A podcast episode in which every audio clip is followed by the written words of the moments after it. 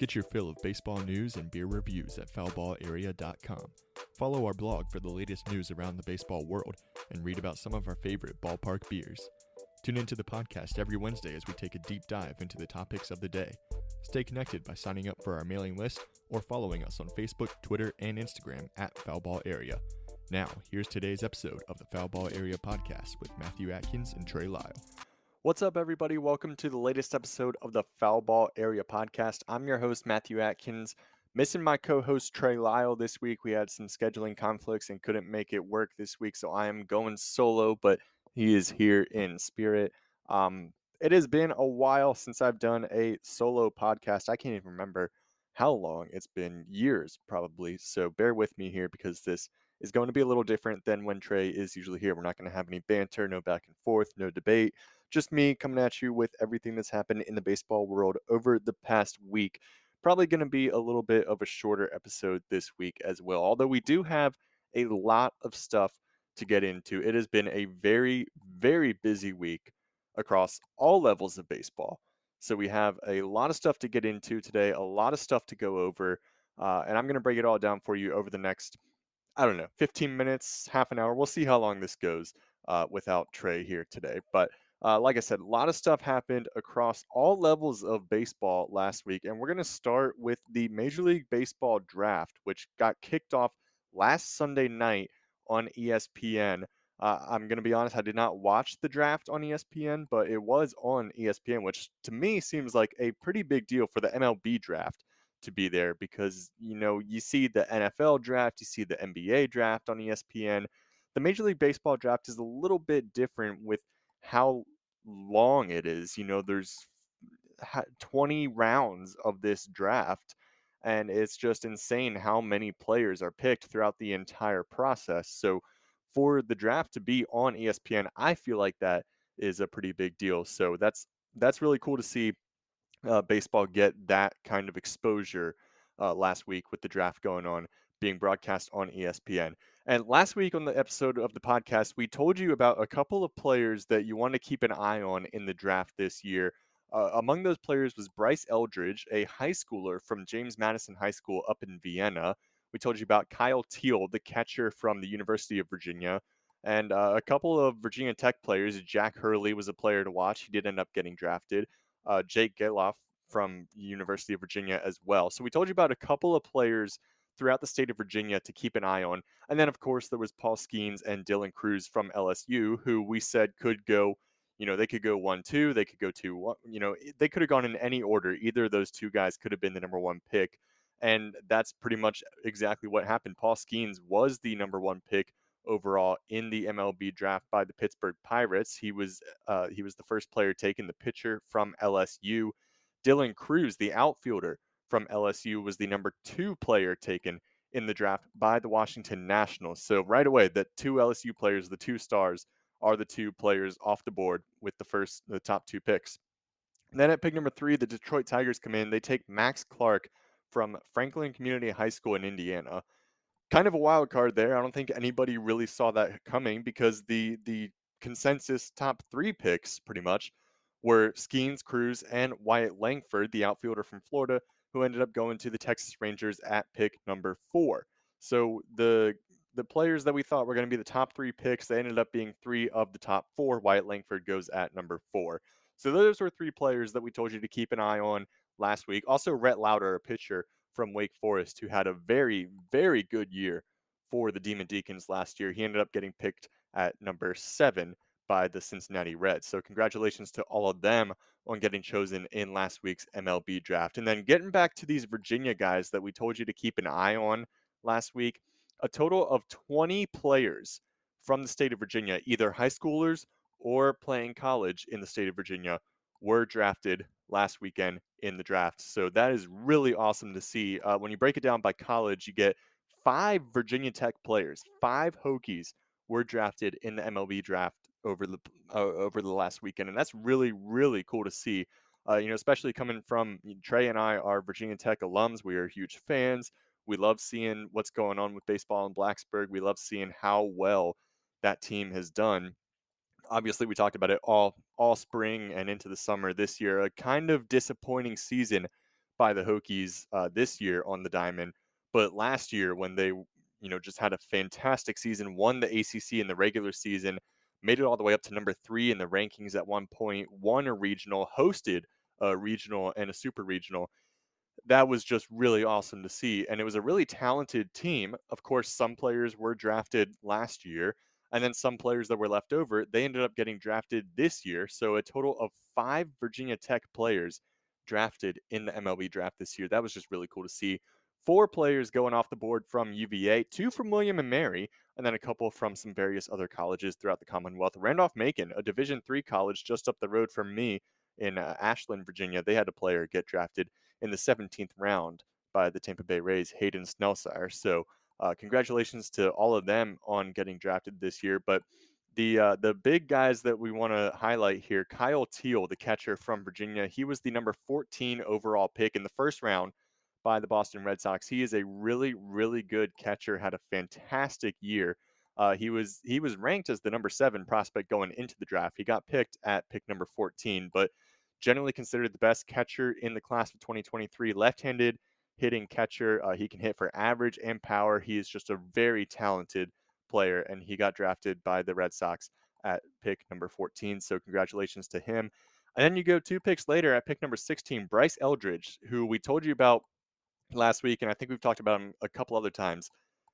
Two-way player from James Madison High School in Virginia, the Warhawks up there. Uh, my mom actually grew up in Vienna and went to James Madison High School, so a little bit of a personal connection there. And we've talked to his coach before, Pudge Joyman, when uh, back when we did baseball across the Commonwealth. We did an episode on Vienna, and we talked to the brewery there was Caboose Brewing, and we talked to Pudge Joyman, who is the head coach at James Madison High School. We talked to him about the baseball culture in Vienna. And now we have Bryce Eldridge, who is drafted at number sixteen overall in the first round by the San Francisco Giants. I tell you, you got to look up this guy. You just Google Bryce Eldridge, you see so many articles about him, hyping him up, saying how great of a player he's going to be. They're calling him the American Shohei Ohtani. Uh, I mean, he, he you can't say enough good things about this player. He, uh, according to M L B dot com, he's got three pitches with the fastball that can reach up to ninety-six miles an hour, a low eighties slider, and a solid changeup. He's a great hitter as well, so he can hit and he can pitch. He really is like the show, the American Shohei Ohtani. Plus, he's six foot seven, two hundred twenty-three pounds. You remember a couple of years ago, I mean, I, I guess it was six or seven years ago now, when Aaron Judge broke into the league, and everyone was just making such a big deal about how big he was at six foot eight. What is he, six foot eight, two eighty? But so you got Bryce Eldridge, who's six foot seven, two twenty-three. I mean, this is a big guy, and he's a, a very talented pitcher and a great hitter who can hit for power. I mean, he's going to be a really, really good player, and he gets drafted at number sixteen in the first round by the San Francisco Giants. I'm excited by that pick because, although I'm not a Giants fan, living in Richmond, the Richmond Flying Squirrels are the double A team for the Giants. So I got to imagine he's going to move through their farm system fairly quickly. I don't expect he'll be in double A this year, but who knows? Maybe next year, maybe two years from now. So I am excited for that pick. I hope that I'll get a chance to see him here in Richmond when he does work his way up to the double A level. So Bryce Eldridge from James Madison High School, the two-way player, the American Shohei Ohtani, getting picked at number sixteen by the Giants. Then at pick number twenty-nine, you got Johnny Farmelo from Westfield High School, also up there in Northern Virginia, an outfielder, uh, high schooler, outfielder. He gets picked at pick number twenty-nine by the Mariners. Then you go right into round two, pick fifty-seven, the Mariners again. They pick Ben Williamson, a third baseman from William and Mary. So two players from Virginia going to the Mariners. And then a couple of picks later, two picks later at number fifty-nine overall, still in the second round, you got Drew Hackenberg, a pitcher from Virginia Tech who has been very good for the Hokies throughout his career. He gets picked by the Braves. I obviously, huge Braves fan, huge Virginia Tech fan. I like it. The only odd thing is he was the number two hundred overall prospect in this class, and the Braves picked him at pick number fifty-nine overall. A lot of people are kind of questioning this, kind of wondering what's what's happening here. I like it. I think, you know, being a Hokies fan, I've seen what he can do. I know what he can do on the mound, and I like this pick. I know a lot of Braves fans who aren't as familiar with him are a little confused, but I think it has the potential to be a really good pick. And plus, if we've seen, if we've learned anything over the past four or five years with the Braves, you do not doubt Alex Anthopoulos. He is the best general manager in the game. He knows what he's doing. He knows how to put together a winning team. He knows how to put together a winning organization. You don't doubt him. So this pick, Drew Hackenberg at pick number fifty-nine by the Braves, I like it. He's been very good for Virginia Tech over the years, had some really good years in Blacksburg, struggled a little bit this past year, but twenty twenty-two, he was, I mean, he was lights out on the mound for the Hokies. So I like that pick at number fifty-nine by the Braves. And then rounding out the second round for players from Virginia is that third baseman from U V A, Jake Gelof, who got picked by the Dodgers, pick number sixty overall. I'm sorry, I may actually be mispronouncing that name, but you know, he gets picked by the Dodgers in the second round. And then we got a bunch of other pitcher or a bunch of other players, pitchers, outfielders getting picked throughout the uh, throughout the draft from Virginia, including Jack Hurley from Virginia Tech got picked at pick number eighty by the Diamondbacks. So a really good draft overall by players from Virginia. I'm really excited to see what they can do once they get going into the minor leagues, once they, you know, once they start their professional careers. I'm really excited to see what these guys can do. So that's what happened in the draft over the weekend. And then, of course, we had the All-Star Game. All-Star Game, Home Run Derby out in Seattle, T-Mobile Park. The whole city was buzzing with activity all weekend long, starting with the All-Star Futures Game was on Saturday night. You got the Home Run Derby on Monday night, the All-Star Game on Tuesday. It was just a long weekend of baseball in Seattle. It looks like it was a lot of fun to be there. The Home Run Derby was a really fun time for me. I really enjoyed watching it. Um, obviously, I wasn't there, but watching on T V, I really enjoyed this year's Home Run Derby. I was really excited for it. Had a lot of great players in it. Adley Rutschman, Luis Robert, Randy Arozarena, Adolis Garcia. A lot of fun and exciting players in the Home Run Derby this year. And Adley Rutschman, I didn't expect him to... to do as well as he did, but I think he hit twenty-seven home runs in his first round. And not only that, but he, he goes up there, he's left-handed hitter. He goes up and hits twenty home runs in the first three minutes. Then he gets a little break before his thirty seconds of bonus time, comes back, switches over to the right-hand side of the plate and hits seven more home runs. I have never seen anyone switch hit in the Home Run Derby, but that was super exciting to watch. When he did that, when he came back out for that final thirty seconds and he was on the opposite side of the plate, I was like, what's going on? This is amazing. And then to crush seven more home runs, that was the best. That was honestly the best thing that I saw in the Home Run Derby all night. And that was the first round. But then, of course, he ended up getting knocked out. I think he was going up against Luis Robert, who ended up beating him in the first round. So disappointing ending for Adley Rutschman, but that was the most electric thing that we saw all night, I think, in the Home Run Derby. Of course, he had the the uh, hometown guy, Julio Rodriguez of the Mariners, participating in the Home Run Derby this year, and he actually won his first round matchup. He hit forty-one home runs in the first round of the Home Run Derby, set a new record for most home runs in one round. So that was really, really awesome to see Julio Rodriguez have a a really stellar performance in the first round there. Uh, he ended up getting knocked out later in the Derby. And the final matchup was Vladimir Guerrero Junior versus Randy Arozarena. And it was another electric matchup. Uh, Vladimir Guerrero Junior went first, and then Randy Arozarena came up, and he came, I think, just one home run shy of tying Vladimir Guerrero Junior in the final round. He came just one home run shy. So it was a really, really close matchup in the championship, but Vladimir Guerrero Junior ended up winning uh, his first Home Run Derby championship, and he and his dad become the first father-son duo to each win a Home Run Derby. So that's a really cool piece of trivia there. That was really cool to see. Um, got to mention, though, that right after the Home Run Derby was over, they give Vladimir Guerrero Junior, well, Ken Griffey Junior comes out to give Vladimir Guerrero Junior the trophy. They give him the, you know, they do this big chain with the, a big medal on it. And they've done that for a couple of years now. The winner gets that. They give him a jacket too, like it's Augusta, like he just won the Masters. But they give him all the trophy and all the hardware and everything. And E S P N puts up a graphic that says he's the second Cuban-born player to win the home run derby after Giannis Cespedes. That is completely false because Vladimir Guerrero Junior is Dominican, and he was also born in Canada while his dad was playing for the Montreal Expos. So that is just completely false.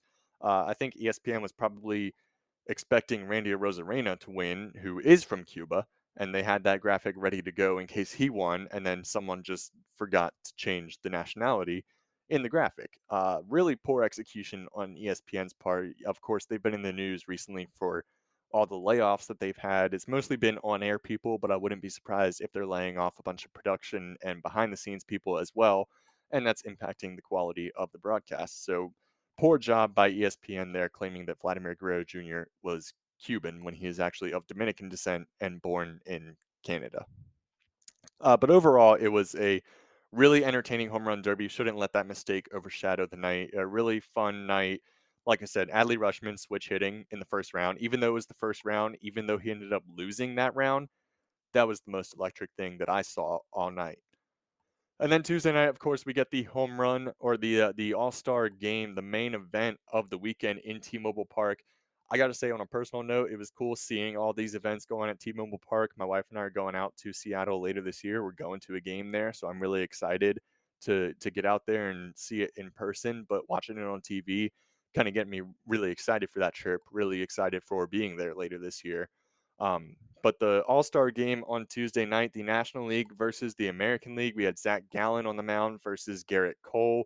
You know, it's the All-Star game. The no one plays for that long because you got so many players that you have to get in the game. So a, a really exciting matchup between Zach Gallen and Garrett Cole. But I think Garrett Cole only pitched one inning. It was a perfect inning, but he only pitched one inning.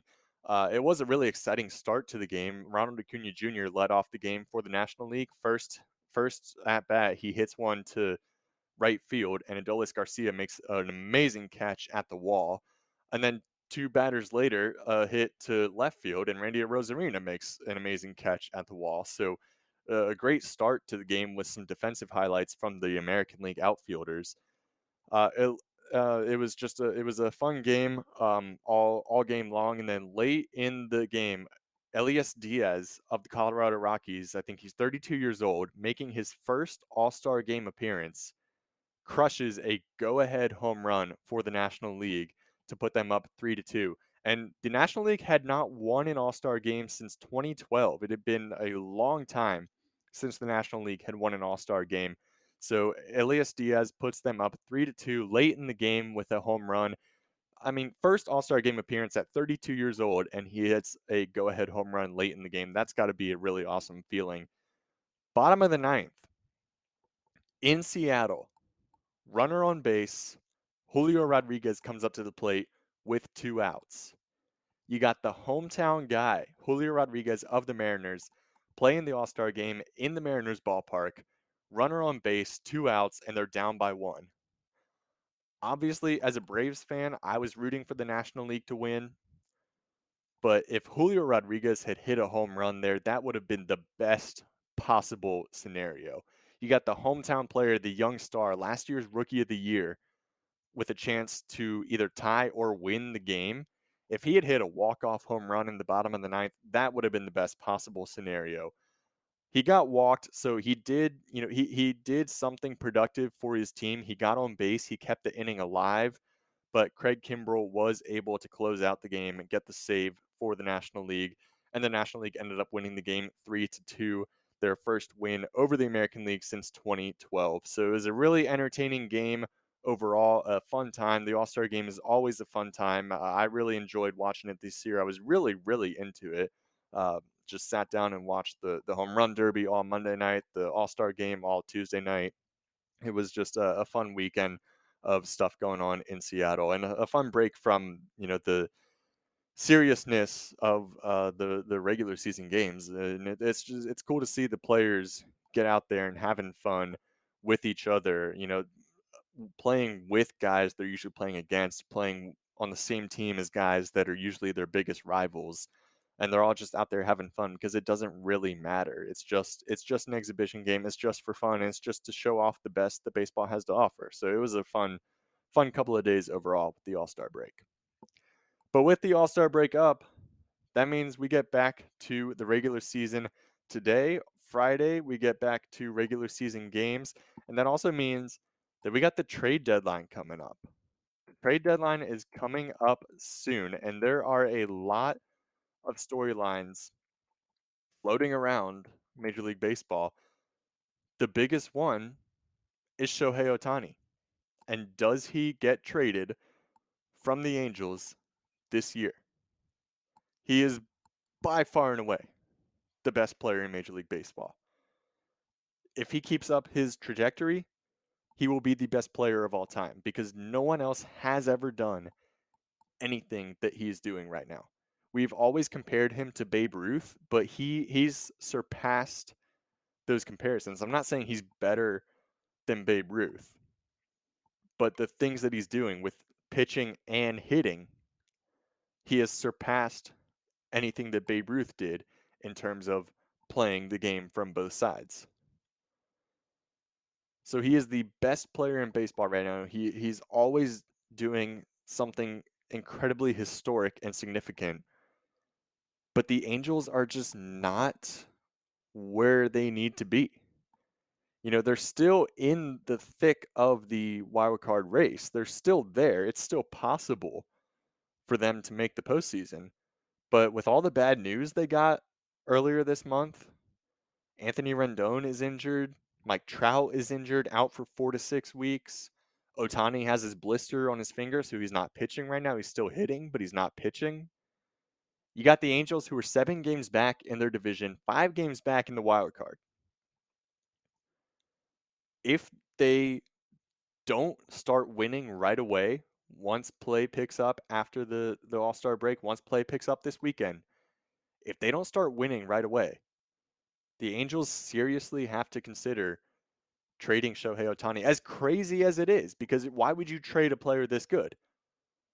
But you got to think about it from their perspective. You know, if they, if they don't think they're going to be able to re-sign him in the offseason, because they have Mike Trout on a four hundred million dollars deal, are they going to be able to sign Ohtani to a five hundred million dollars deal? And if they do, that leaves no money to put a team around them. And clearly the two of them currently on the team together are not good enough to win. They need to put together a complete team, more than just Mike Trout and Shohei Ohtani, as crazy as it sounds.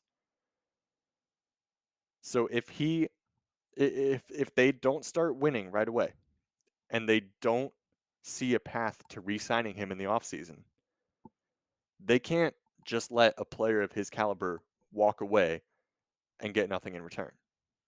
Because if they trade him at this deadline to a contender, to a team that just needs, you know, uh, just needs a little bit of a push to get over the hump and get into, you know, being a real contender, being a real postseason team,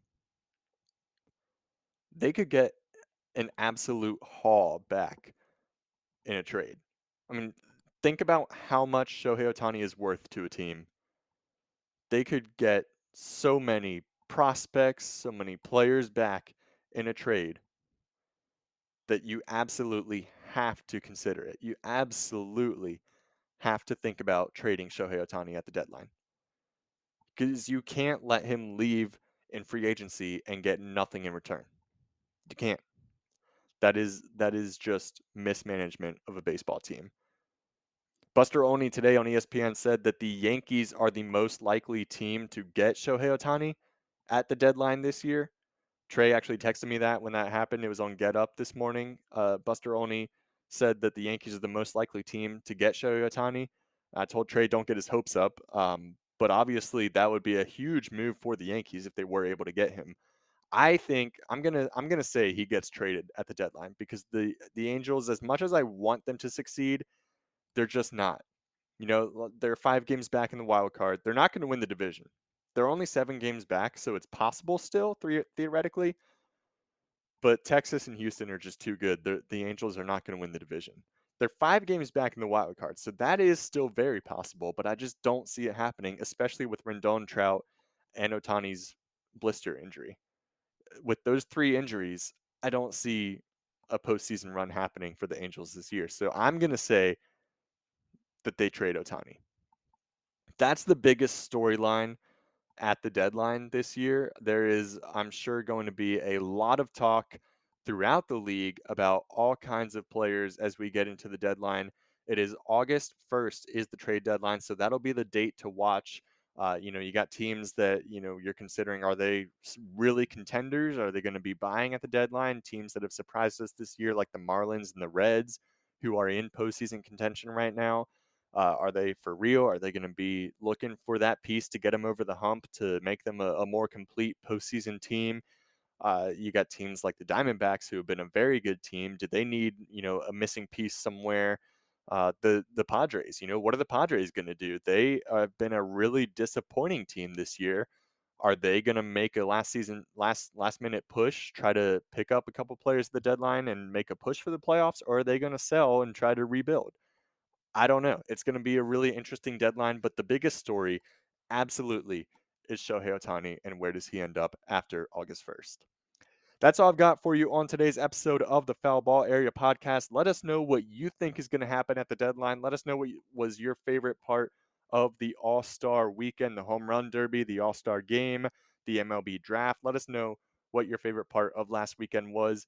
Uh, like I said, let us know what you think is going to happen to Ohtani, and make sure to tune in back here at foul ball area dot com on Spotify, Apple Podcasts, wherever you get your podcasts. Hopefully Trey will be back with us next week for the next episode of the Foul Ball Area Podcast. Thanks for listening to the Foul Ball Area Podcast. Make sure to leave a review and a rating wherever you get your podcast, and subscribe so you get new episodes as soon as they come out.